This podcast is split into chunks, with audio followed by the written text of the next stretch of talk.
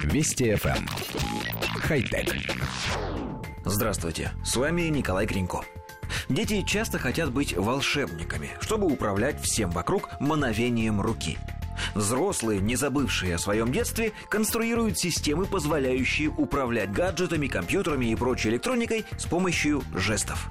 Правда, до недавнего времени такие системы были достаточно громоздкими и не слишком удобными. Настало время перемен – в Google разрабатывают новое оборудование для управления жестами. Проект, получивший название Project Soli, использует радиолокационную технологию для обнаружения даже самых незначительных движений и жестов человека, открывая новые возможности в управлении и взаимодействии с портативными устройствами и системами. Разработка Project Soli ведется подразделением Google Advanced Technology and Products. Несмотря на то, что проект находится на ранней стадии, готовые прототипы уже показывают весьма впечатляющие результаты.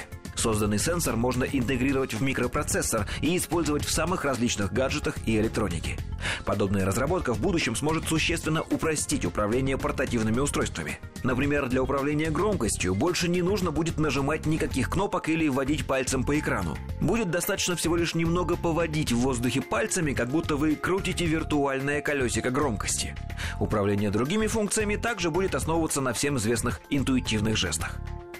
Коллектив редакции нашей программы поясняет. Создан прототип датчика, который очень точно отслеживает движение рук пользователя. При этом сам датчик не занимает много места, его можно будет встраивать даже в портативное устройство.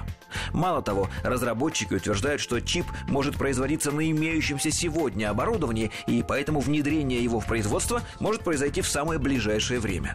Однако мы считаем, что новую жестовую высокоточную систему управления не нужно встраивать в смартфоны и прочую мелочевку. В нашем окружении есть прибор, в первую очередь нуждающийся в такой модернизации. Это телевизор – Вспомните, сколько неудобств вам создает пульт дистанционного управления. Он постоянно теряется, в нем нужно менять батарейки, на нем в 20 раз больше кнопок, чем нам нужно для повседневного использования. А с новым чипом взмахнул рукой, включился. Пролистал двумя пальцами справа налево, выбрал канал. Покрутил невидимую ручку, отрегулировал громкость. Просто прекрасная система. Нет, мы не обленились. Хотя... Вести FM. «Хай-Тек».